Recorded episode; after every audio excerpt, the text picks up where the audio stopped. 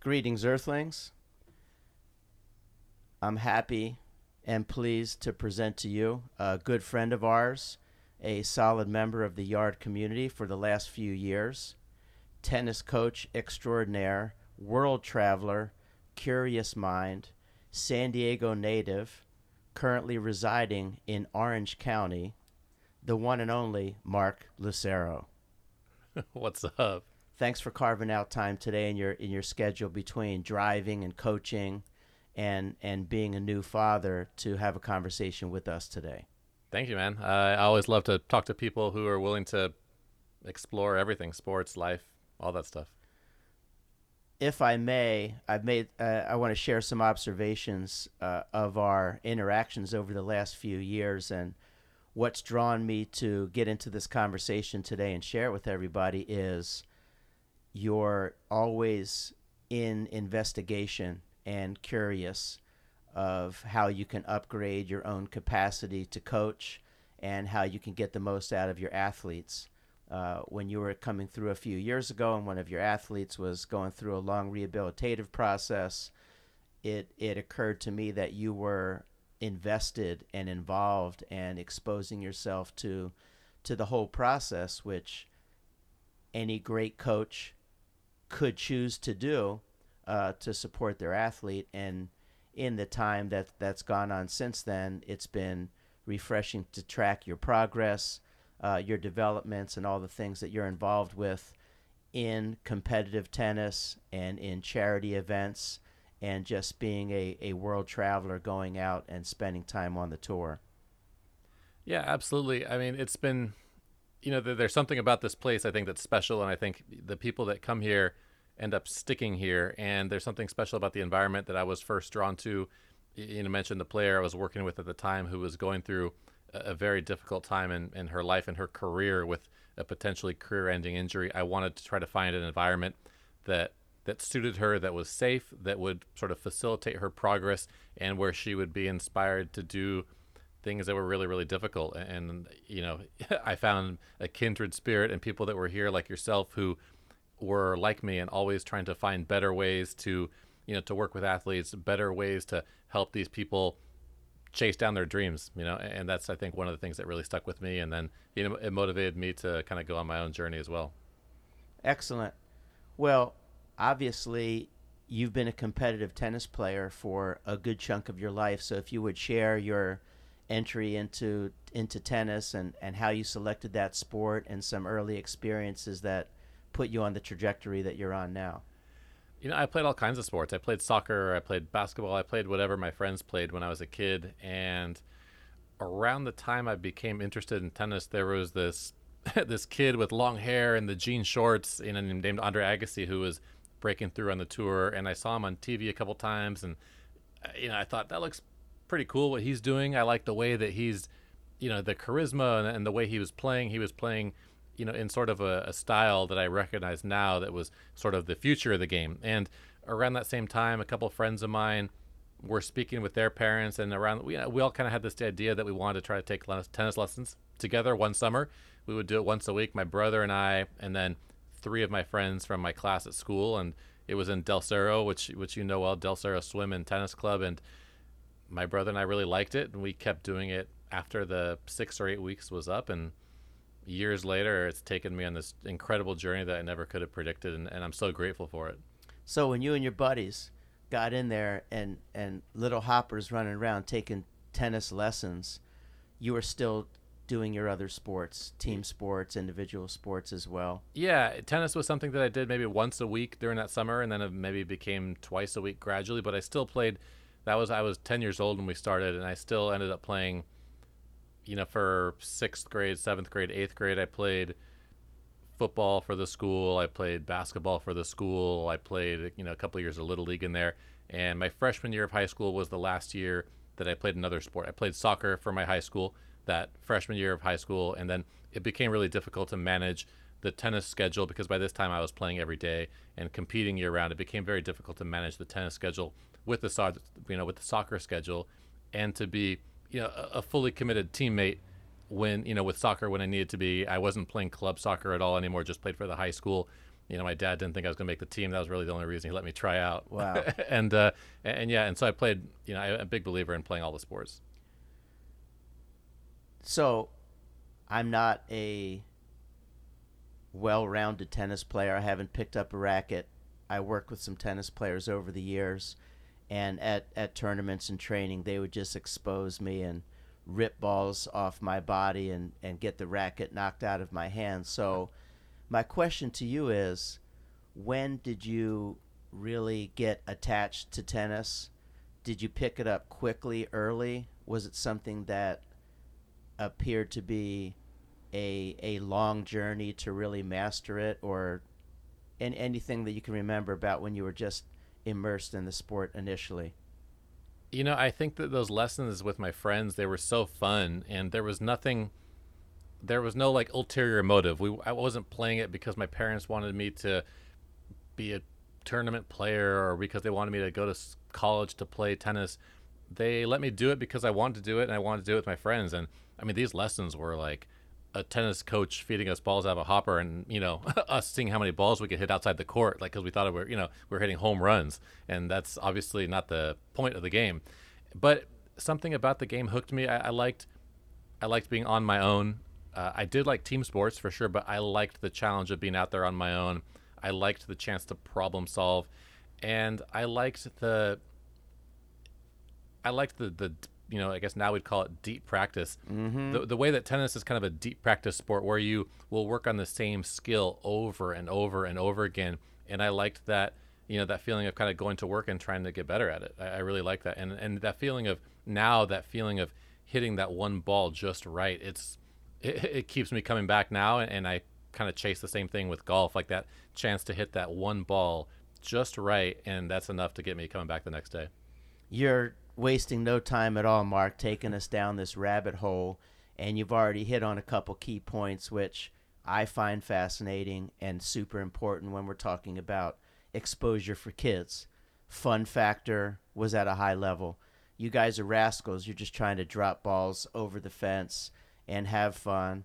And it appears that the people providing the lessons were empowering you to explore and probe and do inventory, enjoy it, as your foundational skills were coming in. And I also am a big believer that the curiosity, the critical thinking, and the exploration of, of solving that and being in process as a young person is super duper valuable. So, on that note, what are your thoughts for kids or parents or people that might be out there listening about participation in multiple sports versus only doing one and starting that from the jump? I think it's critical to play, or at least to be exposed to different sports, because it, it, the earlier you specialize, the more that you're going to develop, you know, a body or even a mind that's sort of molded into one thing. And and ultimately, when we talk about creating, I mean, because I've worked at this high end in sports for so long, when we talk about how are athletes going to potentially be successful as adults, we want to work with people that don't have any limitations. And so that means people that are well-rounded athletes. That means people's, you know, who have the capa- the mental capacity to solve problems. And so it means, you know, being exposed to soccer because of the footwork, being exposed to basketball because you need to be able to make a, you know, a layup right-handed and left-handed so you can develop both sides of your body. And then eventually I think kids, you know, decide what sport they like, but just the idea about being exposed to different things, being sort of it, having this ability to maybe choose which path they want to go to. And, and I think this idea, you know, when we were, when I was just talking about my first exposure to tennis, it, it wasn't some, you know, amazing world renowned coach that my parents sought out. It was the, the guy down the street who had the ability to keep me coming back and to make sure that I had fun in that one hour when you know, we're probably picking up balls for 20 minutes, but I was there with my buddies. It was great. And for me, that was enough of a team feeling that, you know, it kept me coming back. But I, I think kids a lot of times can be isolated too early. They can be by themselves too long when they're not uh, maybe emotionally able to handle that. They're maybe, you know, kids sort of mature at different rates and, mm-hmm. and they can handle different things. Some kids can't handle competition. I, I loved competition. And even though, you know, I remember my first tournament, like I got killed. I just zero success, but I had so much fun being out there fun. in the process of competing. my mom was worried I'd never want to do it again. And I told her, Mom, I can't wait for the next one. And, you know, first maybe some other child, like they might not be able to emotionally handle that, but for whatever reason, I could handle it. And I, I sought the challenge of trying it again. For all you coaches out there or all you parents out there, uh, a really great point was was referenced there, Mark, just a moment ago, and that was the job of both the parents, in my opinion, it's not the truth, and the coaches initially is exactly that to create an environment where the kids are choosing to come back. And if they want to do it, they're part of the process. There's going to be some good things that come out of that, regardless of the level they get to. They're fulfilled, they're enjoying it, and eventually they're going to create their own end result from that. So let's let's pick you back up now. So your team sports are in the rearview mirror. You're playing tennis. You're in high school, and how was that for you? I, I, was fortunate to go to a high school where there were a bunch of good tennis players. We had probably you know nine or ten guys from my high school that played like high level Division One college wow. tennis. Yeah, so it was great. So we would just you know my freshman year we'd walk across the street to the University of San Diego and we'd practice there. And my sophomore, junior, senior years, we would drive down the street to the Barnes Tennis Center, which is a big facility in Point Loma that had just been built, wow. and we would practice there. And, and there wouldn't be like a high burden on my parents, like because there was always someone older who could drive, and you know, we'd one of our guys from school would just ride over together, so it was easy. My parents would pick us up at you know whenever they got off work, so we'd practice a couple hours, have a snack, or shoot hoops, whatever, kill time, and then we were ready to go. And it was something that it, it was I, I guess my parents encouraged me to be very self-directed. So like when I was younger, they would you know have an index card with all the phone numbers of all the kids that were my age that played tennis, that played tournaments that I was friends with, and it would be my responsibility on a Saturday or Sunday to call and set up my practices for the rest of the week. There'd be one Your day responsibility. My responsibility. Like There'd be that. one day that was a lesson where they'd take me to like my coach and I would have an hour private with the coach and my brother would have an hour. Uh, but the four or five other days, I would have practice matches and I would be responsible for setting those up. Maybe one day a week there'd be like a drill session with another, you know, coach or whatever that we would go to. But yeah, the majority of time it was me setting up my own practices and it was like that in high school as well.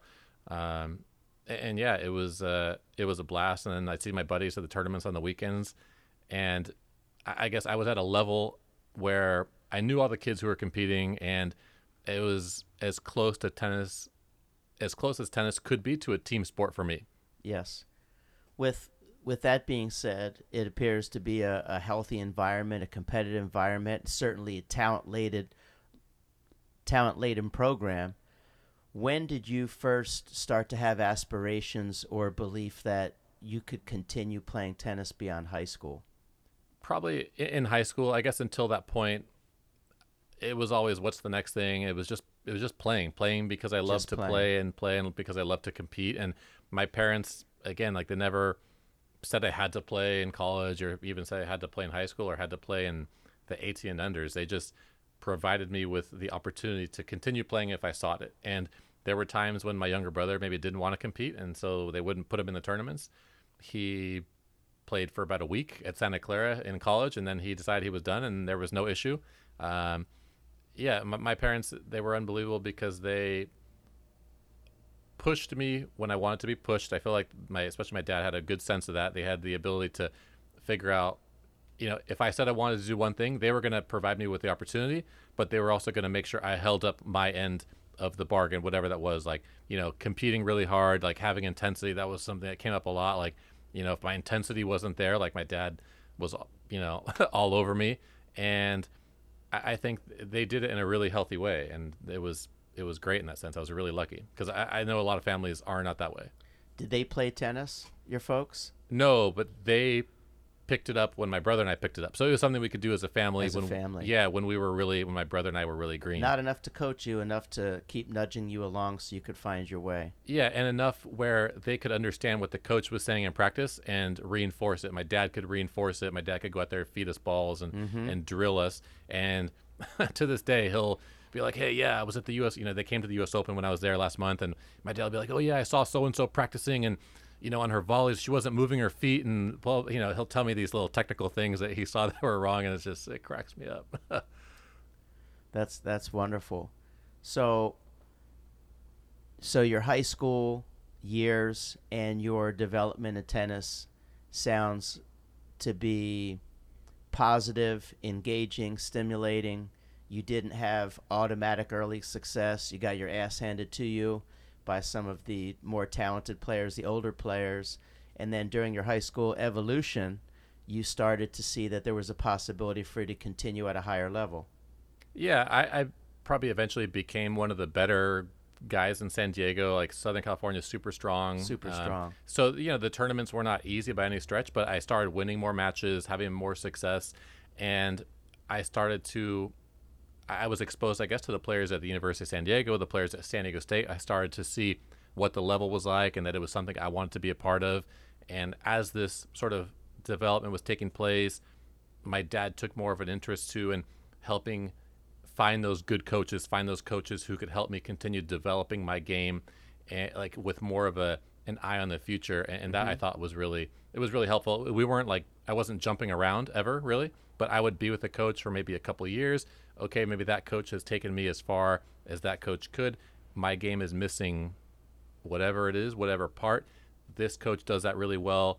Let's try this coach out, and then you know I'd stay with him for another you know year or two, whatever it is. But um, and, and I you know I look back at the coaches I worked with, and you know I wouldn't change anything. I was really happy with all of them. Well, that's that's very interesting. And if you would share for the listeners the the difference between your path and some very common outlets for young people to develop, it's not a natural progression to be in a high school program like you were, stay at home, be around the family unit, have your development with team sports, and then venture off. There's plenty of young players that are homeschooled on the road, traveling with their teams, away from their families, and not having that full experience as a platform and a launch point. Yeah, it's really hard. Like tennis can be a really, or you know, individual sports in general, or I mean, to be honest, any sport that you want to play at a really high level, it can be very lonely. It can be very isolating, and especially if this happens very young, it's just a really irregular upbringing. And I think it it does a poor job developing the human being inside, and that person ends up being ill-equipped emotionally to handle how difficult it is to get to such a high level in any of these sports. And for you know, for tennis, we see this trend of homeschool super early, which I am a very uh, strong advocate against. I don't I don't believe in that. I think there's so much social development that takes place in school with people that you know aren't emotionally stunted from their sports or aren't you know it gives you this idea that there's more to life than whatever club sport or whatever tournament is coming up next. So i think there's a huge benefit for being in a regular school.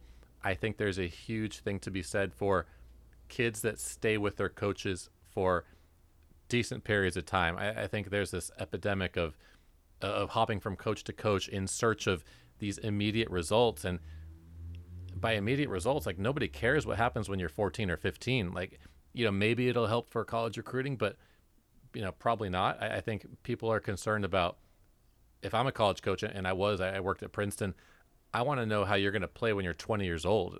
You know how you play at 14 and a half or 15 that is nice but i you know i end up projecting how you're going to be as a more mature athlete. And, and so that part is kind of irrelevant. I'm more interested in in how your development is going as an athlete and as a person. So you know the best results that i've seen come out of kids that have stable environments with their coaches with their teams and i think there's you know i think it says a lot about a, a person or a family when you see someone who has a track record of having bounced around so much Yes. Uh, we should also note that, that you're one of the most decorated uh, United States Tennis Association uh, coaches, and in the last few years have uh, developed and, and put yourself in a in a special position to uh, to grow, to have exposure. You're doing television now, and so do you think that the background that you were able to experience also gave you a, a platform and a foundation to transition to coaching when you did to have the understanding uh, of the development and how important it was to have the pillars that you enjoyed in your entry Yeah, I think so, especially because my my development was was slower, probably as a result. I, I, think there's certain ways to maybe get from point A to point B quicker than the way I took, or maybe the ways to ensure more early success. But because I think I got to see it from the angle that I got to see it, I think it's helped me. And, and to be honest, because of going to regular school, being around regular kids, uh, it's helped me kind of have an emotional intelligence, an emotional understanding of of what it takes just to deal with people, and then what it takes to deal with you know with athletes who are on the sort of high pressure end of the spectrum. Because I guess having had a foot in both worlds, it just helps me kind of understand in that sense. Yes. Okay, so you're back in high school. Your dad is providing you with great opportunities to work with different coaches. Your game's evolving. You're succeeding in let's say the two best states in the country for competitive tennis are Florida and California. And of all the amazing academic institutions that you could choose to go to in California, you decided to go across the country to Boston College because I wanted to be on the coast. I don't know why, but I had this idea that I had this idea. I mean, I guess I'm drawn to the ocean, kind of like like you as well. I want to be on a coast. I want to be near water, and I I visited some schools. I really liked BC. Again, probably similar to my high school years and even before that. I didn't really I wasn't drawn to like I want to win a national championship or I want to play for this big program. I wanted to be at a school that I liked and then the tennis was a little bit secondary. Like looking back on it, if I were to make decisions with a tennis first point of view, like I probably wouldn't have ended up there, but okay. I wouldn't trade it for anything because I loved BC. I loved my friends. I loved my time there. Like the guys on my team, I'm still cool with all of them. And like, did I end up being not as good as a player as I could have been? Like, pro- yeah, probably. But is that that important now? Like, not really. So I, I again, I wouldn't trade it for anything. So at Boston College, what are some some highlights from your experience there, from your tennis career, and some of the most challenging things that you encountered there? at BC, I had to be very self-directed. Again, it was an example, I guess, with you know dealing with the weather, dealing with indoor tennis. Like our coach worked another job. Like our coach was a director at a club also, so he had some club hours. So a lot of times in the mornings, if I wanted to practice, it was on me to call the assistant to set something up or to call another guy on my team and Back get out to what there. your parents taught you how to do. Yeah, yeah. I was, I was very comfortable doing it, and Yeah. you know, very comfortable picking up a phone, which a lot of kids now like can't do it. They need Can't do you know it. have parents calling or texting each other to set up matches for the kids. Like it's ridiculous. But um, yeah, I, I mean BC was it, it was a really fun time. I remember most of the times on the road, and I'm sure you hear that from ton of athletes. Like if you could pick out some matches or like. I remember matches. I remember my last match my senior year, my last home match. My mom flew out for it. Uh, I came, you know, I was down a set, maybe two breaks. I came back and won in three sets. Like, it was a nice win, but it's not what I think about now when I think about my experience. I think about the first time we slid on black ice, like in the van with like one of my buddies from San Diego sitting right next to me. Yeah, he was a year older than me, and that was one of the reasons I went there. And a guy who grew up from San Diego um, was a freshman at BC when I was a senior. Then he ended up being a year ahead of me. It was like this big adventure we were on in the Northeast, like these two guys from San Diego who, you know, are like beach guys, and we're there in, you know, snowstorms. Every snowstorm we were calling like this blizzard, you know, and uh, I just I'm smiling as I think about those times because I, I don't I don't know if there's any times with being on court competing that I think about the same way. Maybe because my experience was a little bit different, and you know we weren't a super successful program.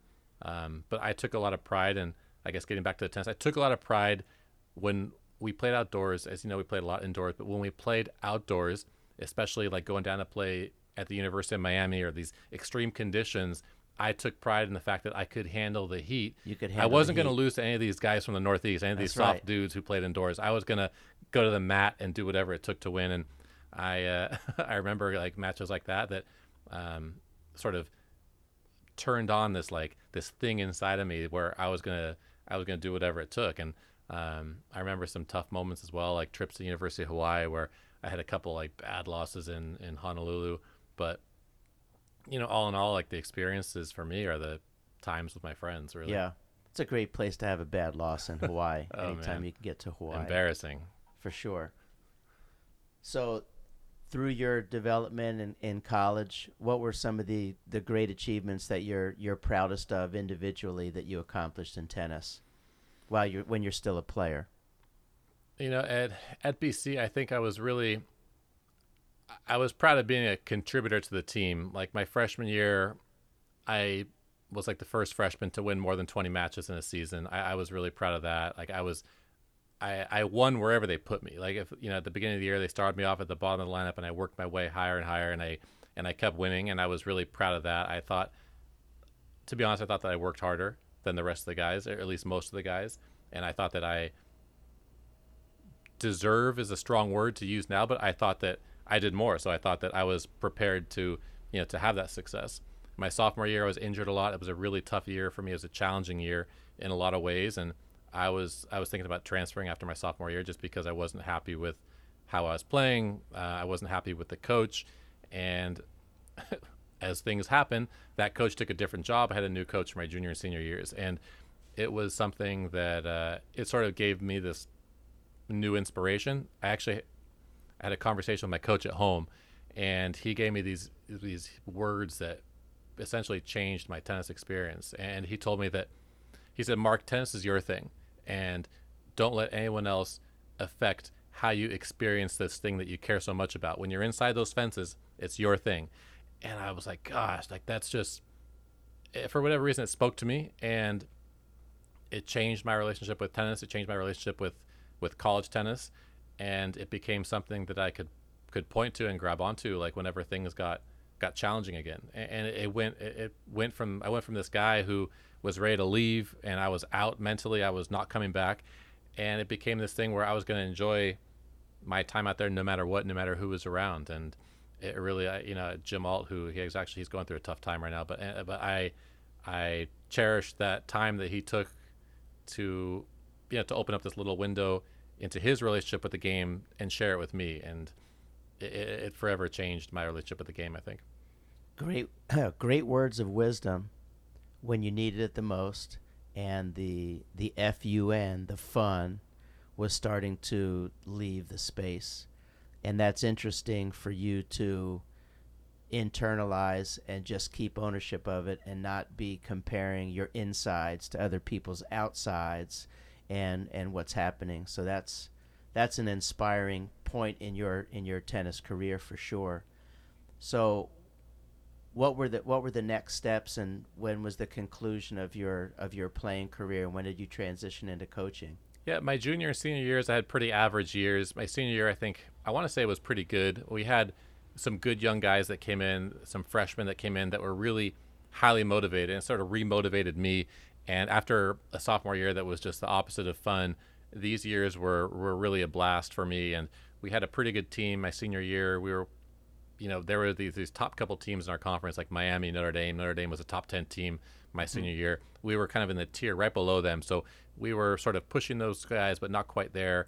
And I, I guess what makes me, uh, you know, really proud in a way too is that the team was in a lot better place once I left than when I got there. And I decided to I wanted to play for a year after I wanted to travel and play some of these you know satellite or futures tournaments, which is the very bottom level of professional tennis.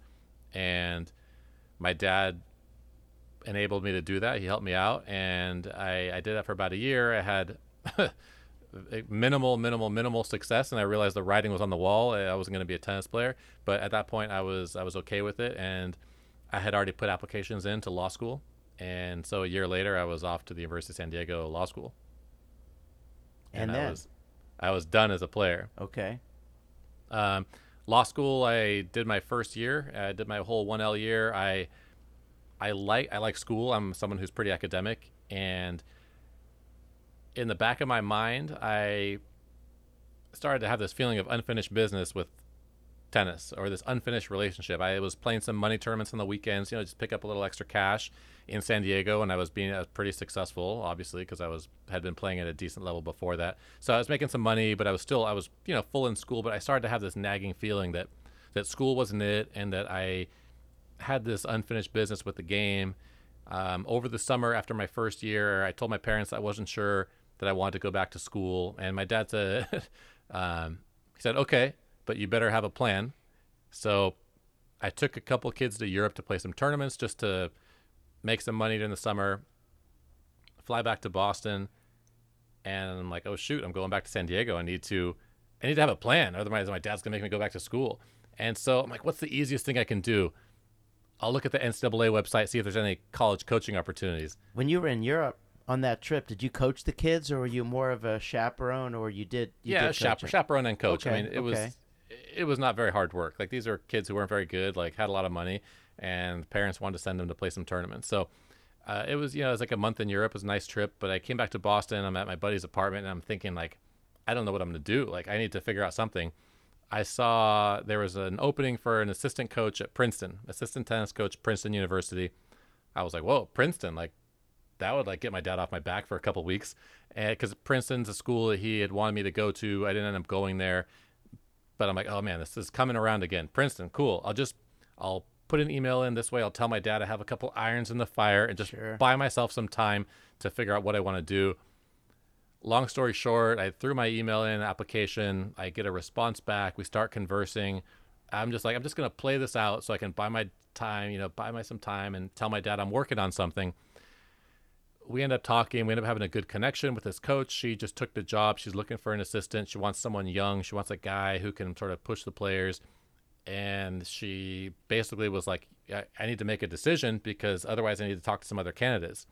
And I ended up like, You I didn't really plan on getting the job, yet you're headed in that direction, and she knows you have really no coaching experience. yeah, you're- you know, she had asked me what I think about the game, what's my philosophy with tennis, and I started talked about talked through a few things, but I had no intention of. I I don't even, I wouldn't even know if I wanted to be a coach. I just knew that tennis coaching was something easy that I could, you know, maybe get myself in the conversation with. And after a couple conversations, I you know I was in. I remember being in in a gym in San Diego with my trainer at the time, and and I just told him, and we know the scenario I was in, and he said, what's the worst thing that could happen? You don't like the job, you come back, like big deal. And so I said, you know what, you're right. And I called her. I said, I'm taking the job. And I told my dad I was taking the job. The next day, I went to University of San Diego to get the NCAA rule book, to take the recruiting test, and then two days later, I was on a flight to go recruit for Princeton. Amazing. so there you have it. It is possible to get a job even when you're not trying to get it, and you didn't go overboard or embellish on any of your achievements to present to the coach. And there you go. You're off to New Jersey. Yeah, it was just I was I was me. I talked about how I felt about the tennis. I talked about what I felt or what I had learned by being coached all those years, the ways that I thought were most effective for myself and maybe with other people. And that was that was enough. Like it was it was just me. Were you excited, nervous, a little bit of both?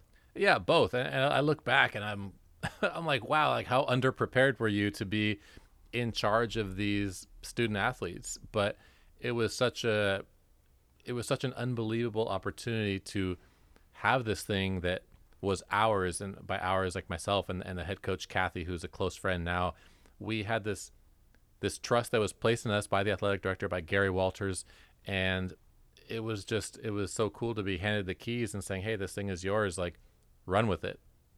I could say this now because I've got some skins on the wall, Mark, and I would have said the same thing that you just said that you're totally unprepared for this job. And my response to that is incorrect. You've been preparing your entire life for that job. You just didn't know it. From the time you're organizing your practices, you're a team sport athlete, you're figuring out things, you're in charge of your destiny, you're accountable to yourself, and it sounds as if you were a, a solid teammate and a coachable person. The fact that you had many good, bad, and in between coaches that gave you different points of view and experiences that you could draw from all of those different exposures to put together in your mind's eye, at least, these are some qualities that a good coach needs to represent to the athletes. So now you're back at Princeton. You're a brand new coach. And then what happens? I was trying to figure out who I was as a coach. I think that's one of the things I think about when I look back at some of the early practices that we had and some of the early things I said and you know cycling through these like cliches of what you think a coach is or what you think a coach maybe isn't. I know there were certainly like I said earlier there were certain ways that I knew I did not want to coach. There were certain things I did not want to do, and I also knew that that the coaches I liked were coaches I knew cared and, and cared a lot. And then other than that, it was trying to get the right people. You know, college sports, it's about recruiting, getting people that are going to buy into your values and, and who you are as a coach, who you are as a program. So, you know, uh, one of the biggest challenges was that first year, and the people that were already there from the previous, uh, you know, administration, the previous coaching team, was getting them to understand where we were coming from, and maybe it's a different level of competitiveness. The head coach, Kathy, she had played at Duke. She was a top ten singles player. She came from a winning program. I was coming, you know, maybe out of the professional tennis world with with a, a winning mindset. eh, That, that we both wanted to work, and we both wanted to we wanted to win the Ivy League. And these kids were there you know, we thought to have a good time and to be social and to be in their eating clubs and whatever it is. And we were, you know, we were shaking up their world a little bit. I think looking back, maybe we didn't have the right amount of empathy for the change that they were going into. Sure. But you know, th- they were they were being forced to step their game up, and they were they were being threatened, and you know, no doubt. And how did that how did that work out for everybody? it was very volatile. And eventually, year by year, I was there for three years. Year by year, it got better. Year by year, we got more kids who wanted to be a part of what we were talking about. And they, you know, and for sure, there were kids from that original group, the, from the previous coach, who you know, who bought in. And, one of them I just saw at the U.S. Open. I saw her with her with her family, and it was it was unbelievable to see her because you know she's just such a special person and and she was telling me that she sees like the dumb videos I put on Instagram and does the drills with her kids uh, but just to see you know to see these people as adults uh, I'm sure you know I haven't had that experience too much because the people I worked with were either really young and they're only barely now becoming adults but to see someone like that who was you know a young adult now as a full adult it, it was just it, it was incredible it was an incredible feeling Sure. So transitioning from Princeton, what was the next step for you in your coaching career? Yeah, after Princeton, I had this feeling that I wanted to try to coach at the next level. I wasn't sure how to do it. So after Princeton, I thought I was going to get into the individual coaching side of things. So I left. i came back to San Diego and I started to get in contact with people and let them know that, you know, I was back in the area. I was in the mix. A family hired me in Laguna Beach to work with their daughter. I had recruited her to go to Princeton. She ended up going to USC, but her family they they took a liking to me because of how interested I was in their daughter as a player, how I guess how I thought her game might end up being. And so they're like, "Okay, yo, you're back. Like, yeah, we want you to work with our daughter." So I ended up working with her for a summer prior to going to USC, her summer after her senior year. Yes.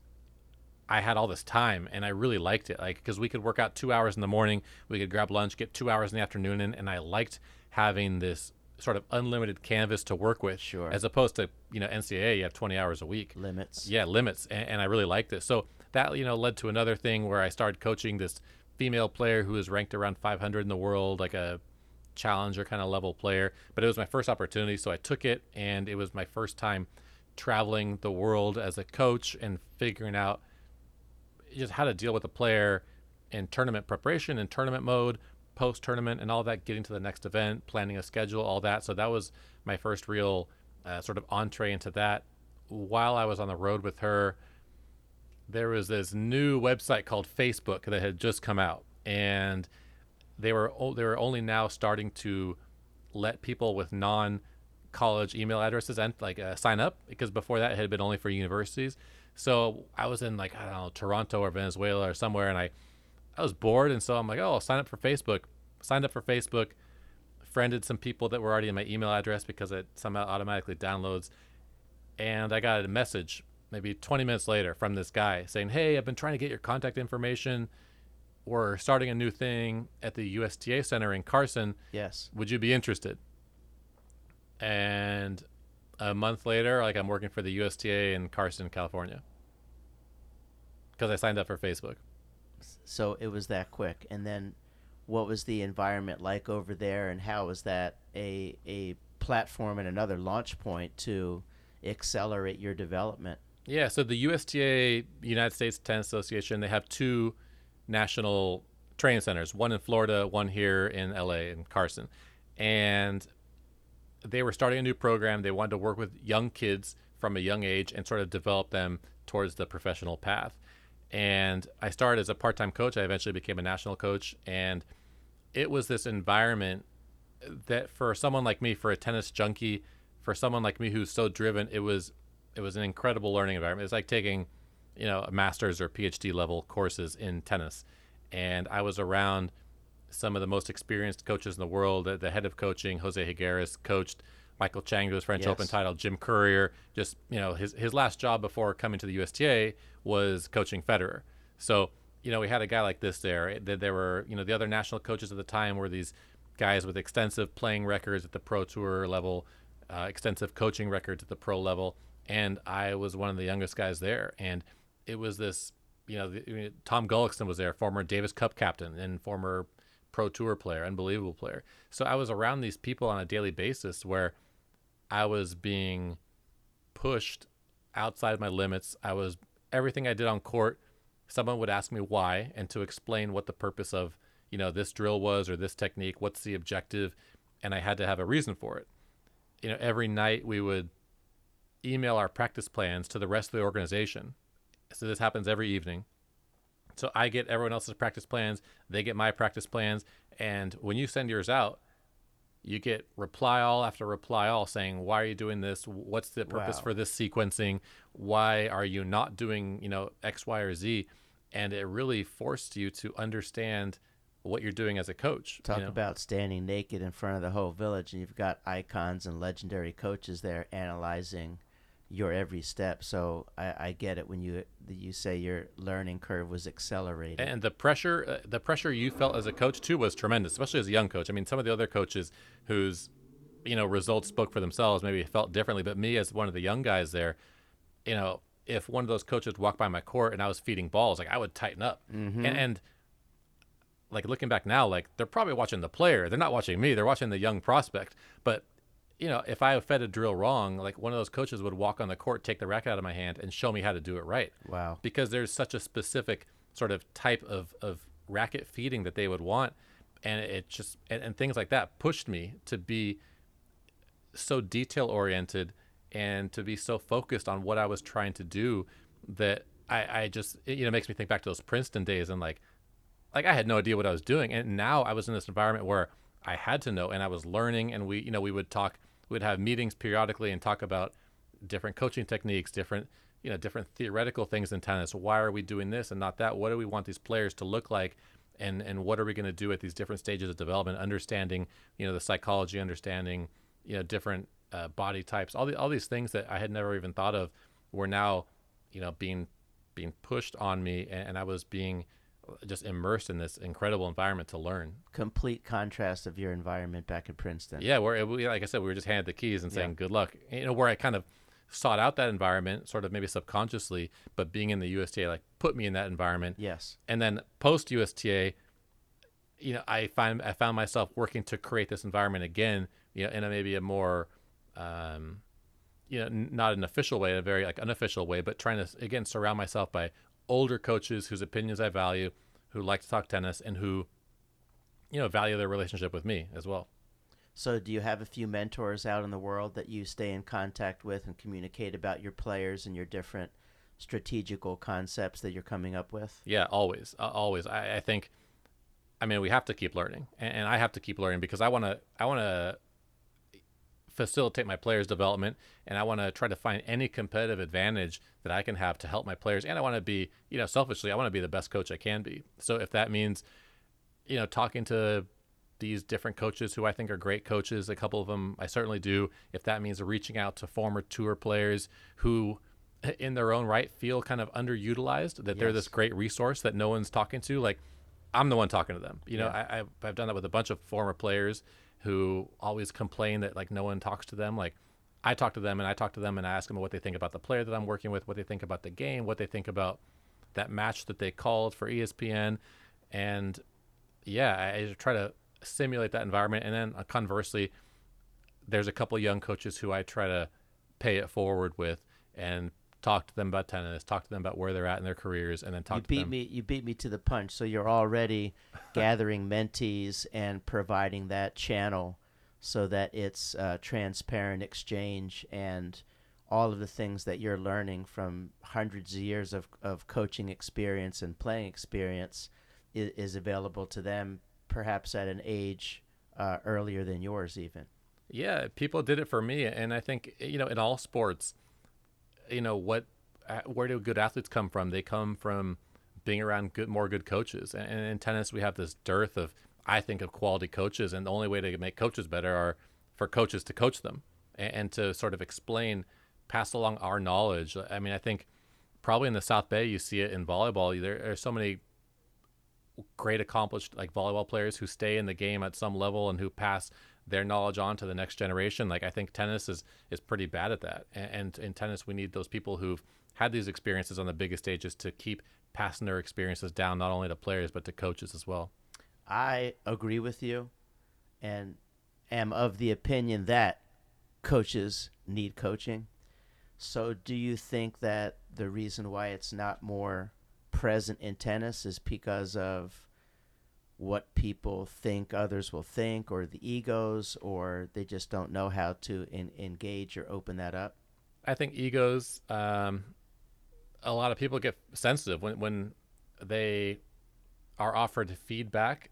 I think people get hurt by it, or maybe it means this thing like, oh, they're not a good coach when like no but there's a way maybe to do it better or there's a way for you to improve or you're missing something people i think sometimes might take it personally which you know which is fine i think there's kind of an element of laziness and i think there's an element of I, I hesitate to say taking advantage but a lot of times like well-intentioned parents they they don't see it for what it is like one of my buddies would always say why do these parents like go to that coach because it's like going to a guy who keeps giving you a bad haircut and you keep going back yeah but but a lot of times people don't know the difference. Um, so there's some luck towards uh, maybe finding nice parents, finding a good coach.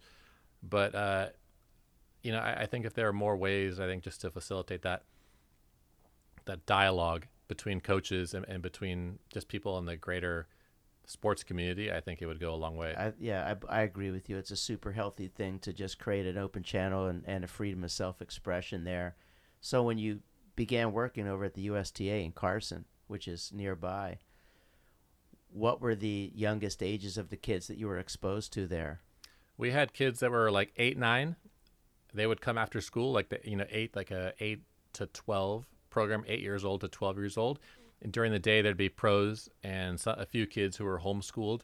Over the time, I was five years in Carson. Over the time there, that balance began to shift. They started to go away from the after school program and, and the really young kids and have like a greater volume of kids, maybe 12 to 14 that were homeschooled, which looking back, I'm not a huge fan. Like some pro players came out of there, like yes. certainly, but I don't think enough to to validate like what was done as far as like removing so many kids from school. That's right. But yeah, it was an incredible it was an incredible opportunity for me. It was an incredible environment, like I said, to continue learning from and to you know again to like see kids who wanted to chase their dreams like these, these kids were you know it's an, it's an abnormal thing becoming a, a, a one of the best athletes in the world a very abnormal and so i think a lot of things about the experience and the journey are abnormal but these were kids who would look you dead in the eye at 11 years old and say like i want to be number one in the world yeah. and, and i'm going to be number one in the world which is very rare so the next chapter for you after you left the USTA is you, you went out into the world and went on tour with pro players. Yeah, so I, I wanted to again keep moving towards working at the highest level of the game, and I got an opportunity to coach a young Canadian player named Eugenie Bouchard. Um, she was 18 years old. She had won Wimbledon juniors the year before, and she was ranked 150 in the world. And and I took it, and we worked together for gosh maybe six months, and she was around 80 in the world when we stopped, and that was her first time breaking to the top 100. Sure. A year later, she was number five in the world, and she worked with a she worked with a different coach at the time, but it was a good you know good experience for me working with like a such a highly talented prospect. Yes. Uh, like that, and that segued to another thing where I got to work with a player named Alison Riske, and she was this time she was ranked inside the top 50. Um, she got to career high ranking. We moved, we worked only for a short period of time, but she got to another career high ranking with me um, third round of Wimbledon. It was my first time on Wimbledon center court, which was unbelievable. Uh, I didn't think anything of it at the time, and one of the coaches from the USTA called me the night before, and he was like, "You're on center court tomorrow." And I said, "Yeah." He's like, that's really special. And I, I hadn't thought anything of it. I just been busy like game planning for Sharapova, and he's like, no, that's really special. You need to you need to make sure you enjoy it. And she lost the next day. It was a good match. She had chances. Like we had a good game plan, and she was you know in control for a decent part of the match, and just kind of let it slip away. But um, it was surreal, like being in the box, and I look where the, the player's box is right next to the royal box, and I turn to my left and I see David Beckham, you know, looking sharp and as normal, cool, and uh, it, it, was just it was my my first and only time actually having a player play inside, you know, the greatest cathedral our sport has to offer. Um, after Alison, I worked with uh, Shelby Rogers for five years, who you got to know uh, pretty well, who was spent a lot of time here when she had a major knee surgery and was rehabbing in you know El Segundo. And then the most two the last two years, uh, Stevie Johnson, who's a South Bay guy. And it's just been this incredible journey, and seeing all these, you know, these places, like I said, like that have become these places that I have become very familiar with. Who, if you told me as a kid that I'd spend so much time in some of these cities, it would be you know, I would think you were crazy. And and now, just to have these experiences and to be around these people, it's been it's been fun beyond what I could have imagined. Hard to believe when you were when you were young Mark, without a doubt. And although anybody that spent time traveling on any world tour for any sport will tell you, it's far from glorious. There's challenge. There's difficulties. There's unpredictable things that you encounter, and you get to see some of the most marvelous places on the planet. And it's a traveling roadshow of the top one percenters in the sport, so it's it's truly special. And at this moment now, with everything that you mentioned, you know, behind you and under your belt and in your toolbox, what would you say that is most important to you as a coach? What are the pillars of Mark Lucero's coaching philosophy right now that, that he's evolved for the next chapter going forward? I would say that very little of it has to do with actual coaching. For me, it's about my personal philosophy and it's about the athletes understanding that and buying into it. Like, I want to develop someone or I want to be around someone who has a high level of character. And if the character is suspect, I need to figure out how to develop more of that. Otherwise, we're not gonna ha- we're not gonna work. Like, if you and I don't work as a player and coach, it doesn't mean you're a bad player or I'm a bad coach. It just means we have a philosophical sticking point that we can't get past. So I need you to buy into what I'm selling. So I need a high level of character from you, and I need someone who's going to compete their butt off. Competing doesn't mean trying hard. It doesn't mean running after every ball. It means being mentally engaged means being a mental problem solver throughout the course of a match. Not doesn't mean going down with the ship. It means being someone who's going to try to figure out how to get out of the scenario that we're in. And yeah, it means running down every ball. And then the, the last thing is you're going to play the way that we agree you should be playing, the way that you're equipped to play. Are you going to choose to hit the shot that we want you to hit in that scenario? Or are you going to play it safe and, and do the, the other thing so that you don't lose? Like if you make a shot or miss a shot, that can change from day to day, right? Like if yes. you miss a shot, it just means you got to practice more. But if you don't choose to hit that shot, that's a big problem. That means you're not playing the way that we agree that you need to play. That means taking risks if your game involves that, and that means me understanding, like I said, what you're how you're equipped to play, how your personality sort of is pushing you to play, and then yeah, having that meeting of the minds where we both we've communicated and we're uh, we're on the same page with that. And, and so so that's pretty much the only tennis specific thing. Yes. The other things I think are are people level things and if these aren't communicated when we start working together, I'm going to be pissed because you don't understand because you're not doing what I think you should be doing. You're going to be pissed because you don't understand why I'm so mad. So we need to communicate and get these things out on the same page so that my expectations of you are understood and your expectations of me are understood. Awesome do you still have the opportunities from time to time and enjoy working with kids with different events and, and programs that you're involved with? Yeah, I, I love to do it. I mean, I I like working with anybody who is interested in it and who will anybody who's willing to listen and who is willing to try hard. I I'm, I'm all in. You know, I'll be on court with you however long you want to do it. I there's a junior kid who I work with now. He's 14. I was you know, I would hit with this guy, this 58 year old guy named Alan, who I met randomly um, him and I would hit once a week. He wanted me to transform his game, and I'm like, "You're 58. What are we gonna do here?" But he like, I want to hit like a heavy ball, and I want to do this and that, and so the guy let me do whatever I wanted to his game, and he would come and work his butt off, and he would let me run him from corner to corner, and and it was a blast. And you know, the same thing. I had a, high, a family, a high school player who came up and wanted me to. They wanted they wanted her to have really good technique, and so I helped her with her technique, and she was never going to be a great player, but it was so fun because her family was they were they were so appreciative of my time, and they were you know going to help their daughter like same thing we did. They were going to help their daughter have access to someone who could really help them and and she had a blast and she had fun playing for her high school team. And so for me like those things like a lesson with her to me is as enjoyable as yes. it is being at Wimbledon. It's the same to me. And Gratitude is a is an amazing value exchange, and uh, I I can appreciate and relate to that. I'm a sucker for that too. I seek it out the more people enjoy, appreciate, respect, and, and understand the value of, of what you're putting out there, the, the easier it is to do the work.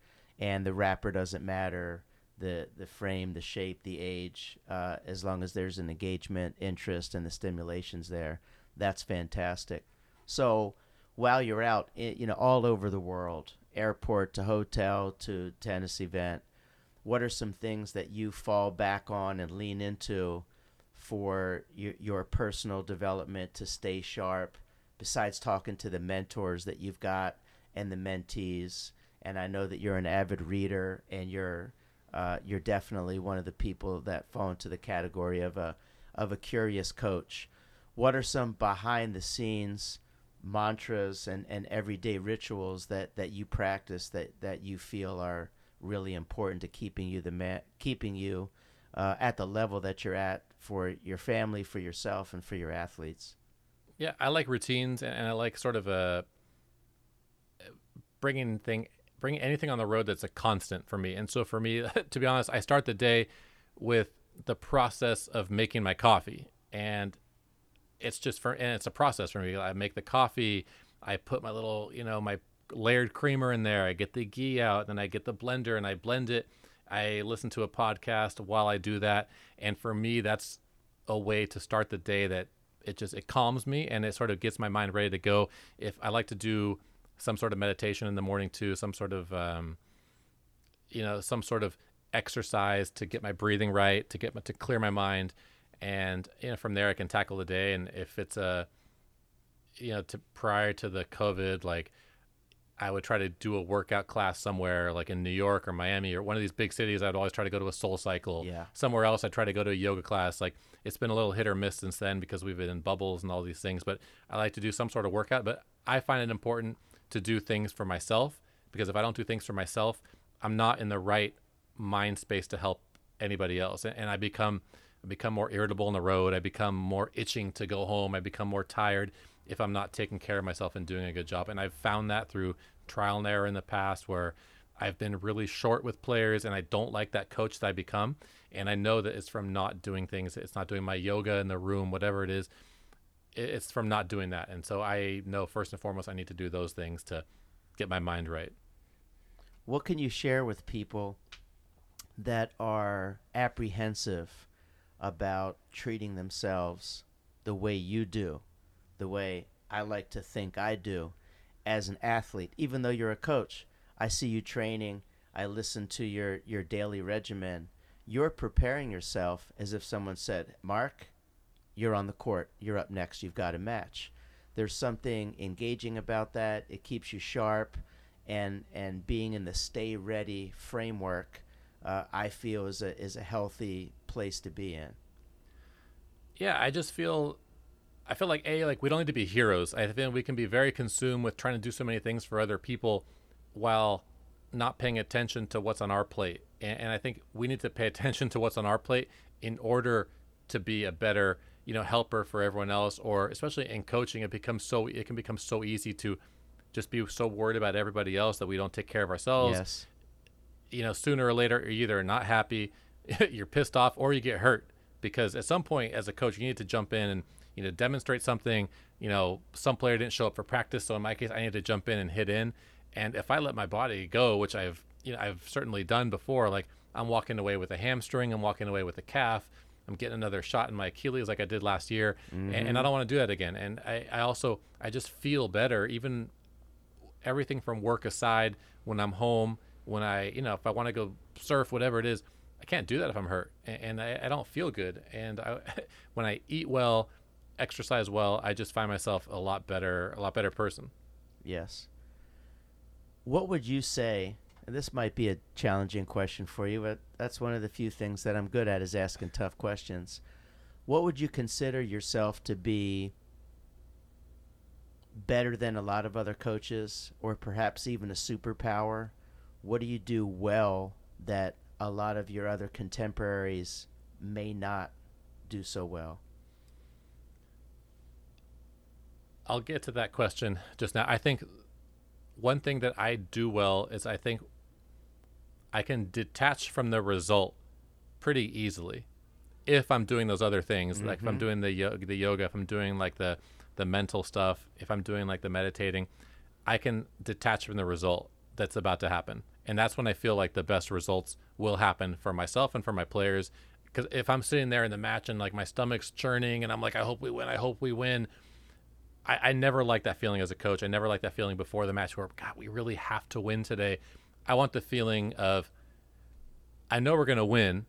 I don't know when it's to be, but I like where the player's at. I like what he's doing. We're good. And if I go into the match that night not caring, not caring, air quotes, not caring about the result, Check. it's gonna it's gonna go well. Yes. On some level. And, and again, that's not how I measure success. It's not by winning and losing. But if I'm worried about the result, that means I'm not in the space where I'm believing what I'm saying when we're talking about it's not being about the result, it's about how you play. So that is one thing. What I think I can do better, to be honest, than a lot of coaches, is I think I can suppress my ego. And if you ask me a question and I don't know the answer, I'm not going to make something up. I'm going to say, you know, I don't know, but I'm going to find out. And I think a lot of coaches, they have these egos and they can't they can't be honest with the players in that way. And I actually had a player say it to me a long time ago that the reason that she wanted to work with me, and she was a, a, great prospect and someone that we're very close to this day, but she was a great prospect and she chose to work with me over all these, you know, highly decorated coaches at the USTA at the time. And years later, like I was asking her why, and she said, because because you said you didn't know it all and you were going to try to find out. And, and to this day, like with these with these players I work with, you know, I'll go to great lengths to try to uncover these little things that might make a difference for them. Where, you know, I don't, I'm not this person who thinks I know it all. Amen. There's there's a lot of merit to that, and I certainly can substantiate that approach by some of my greatest mentors and most successful teams had an open door to bring people in to share to collaborate to allow their players in the team sports to know that we're going to bring everything possible we can in to equip you so you can be the best possible person and improve your skill acquisition as possible versus treating the whole team environment as if it was the Pentagon and everything's a secret because I, I don't believe that uh, one can grow as easily that way. So that's that's super healthy, and it's not a shocker that somebody could identify with the fact that, that you cared and your values were, were in line. So your parents, the next time you talk to them, need to remind them that they did a great job in raising you because this far surpasses anybody getting out their notepad to want to write down nuggets for how you can be a better tennis player. And the value that was shared today, I feel like a robber. I got so much more out of our conversation than you could have gotten. Uh, I appreciate your transparency, your honesty, your colorful storytelling, and it was an absolute pleasure to have you on board today. Mark Lucero, ladies and gentlemen. Uh, Troll, thanks, man. That was, that was a blast.